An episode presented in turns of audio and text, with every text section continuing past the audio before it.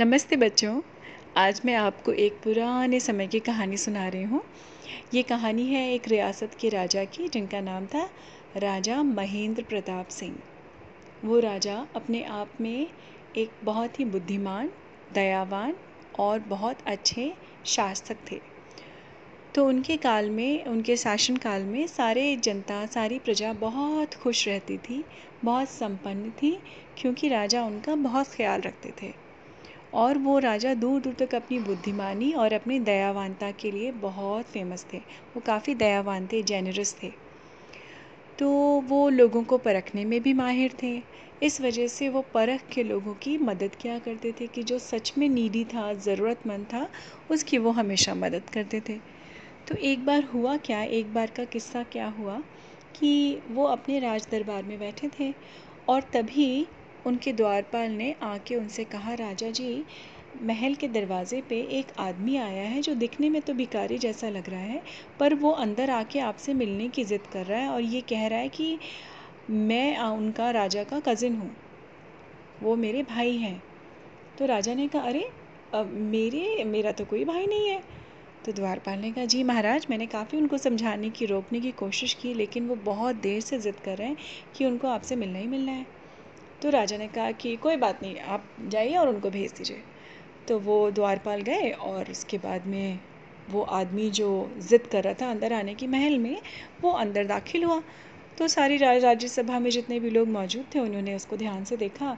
तो वो देखने में ही बहुत गरीब सा लग रहा था। उसके कपड़े भी थोड़े मैले कुचैले थे।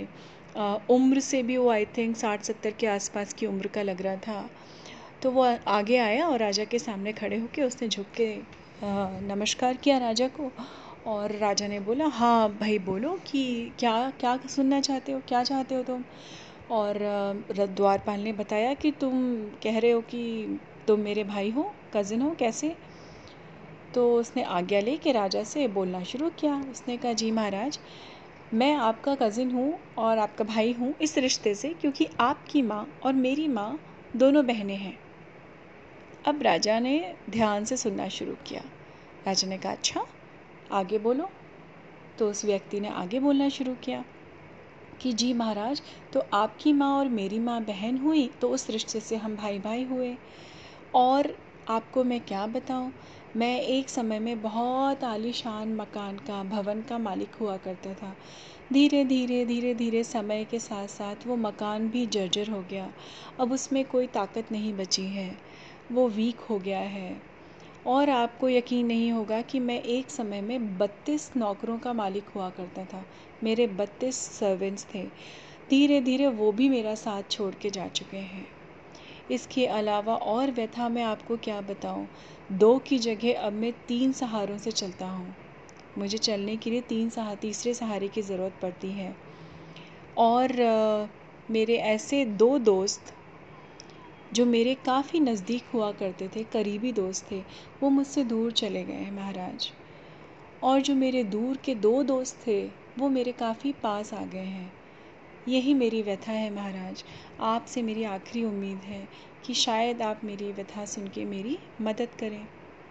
राजा ने ध्यान से उनकी बात सुनी और तुरंत राजा महेंद्र प्रताप सिंह ने अपने कोषाध्यक्ष को बुलाया। कोषाध्यक्ष मतलब जो ट्रेजरर होते हैं, जिनके पास खजाने की चाबी होती है महाराज के, और उनको आदेश दिया कि, कोषाध्यक्ष जी, जाइए, इस व्यक्ति को सौ सोने के सिक्के दीजिए।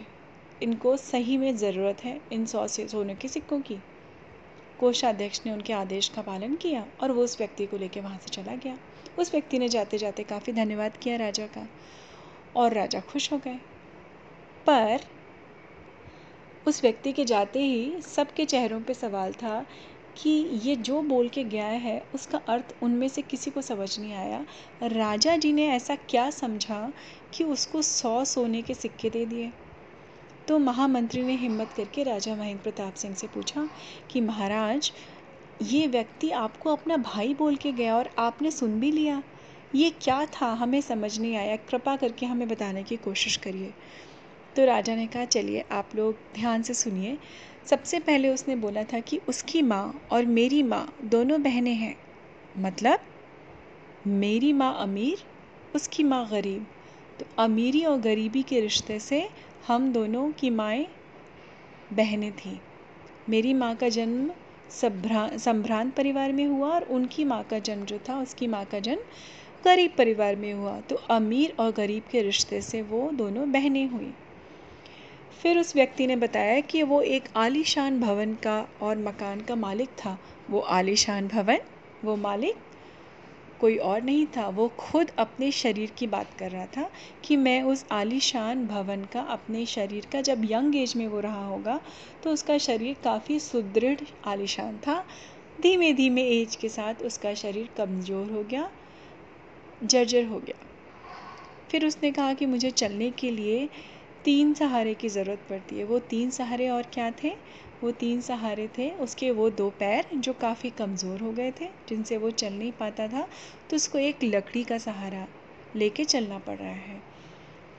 उसके बाद उसने बोला था कि उसके वो दो दोस्त जो बहुत नज़दीक थे, वो दूर चले गए। मतलब उसकी वो दो आँखें, जिनसे वो काफ़ी नज़दीक का देख दूर दूर तक का देख सकता था, वो भी उससे दूर हो गई हैं। तो उसको नज़दीक का भी नज़र नहीं आता। फिर उन्होंने बोला था कि वो मेरे दो दोस्त, करीबी दोस्त, जो दूर के थे, वो पास आ गए हैं। मतलब वो कान, उसके दो कान, वो कान से सुन भी नहीं पाता है, दूर की कोई भी बात। तो वो दूर के जो दो दोस्त थे उसके दो कान, उन्होंने भी काम करना बंद कर दिया है। अब उसको सिर्फ़ पास का और थोड़ा सा सुनाई पड़ता है। इसलिए मुझे उसके पूरे हाल से, उसके वृत्तांत से ये समझ आया कि उसको सही में मेरी मदद की, पैसों की ज़रूरत है। इसलिए मैंने उसको, उसकी मदद की। ये बात सुनते ही सारे दरबारी, सारे मंत्री, सब लोगों ने राजा महेंद्र प्रताप सिंह का जय जय जय जयकार किया और एक बार फिर से उनकी बुद्धि की प्रशंसा की कि महाराज, आपसे ज़्यादा बुद्धिमान राजा हमने आज तक कभी नहीं देखा। आप खुद परख लेते हैं अच्छी तरह से कि कैसे मुझे किसकी मदद करनी है।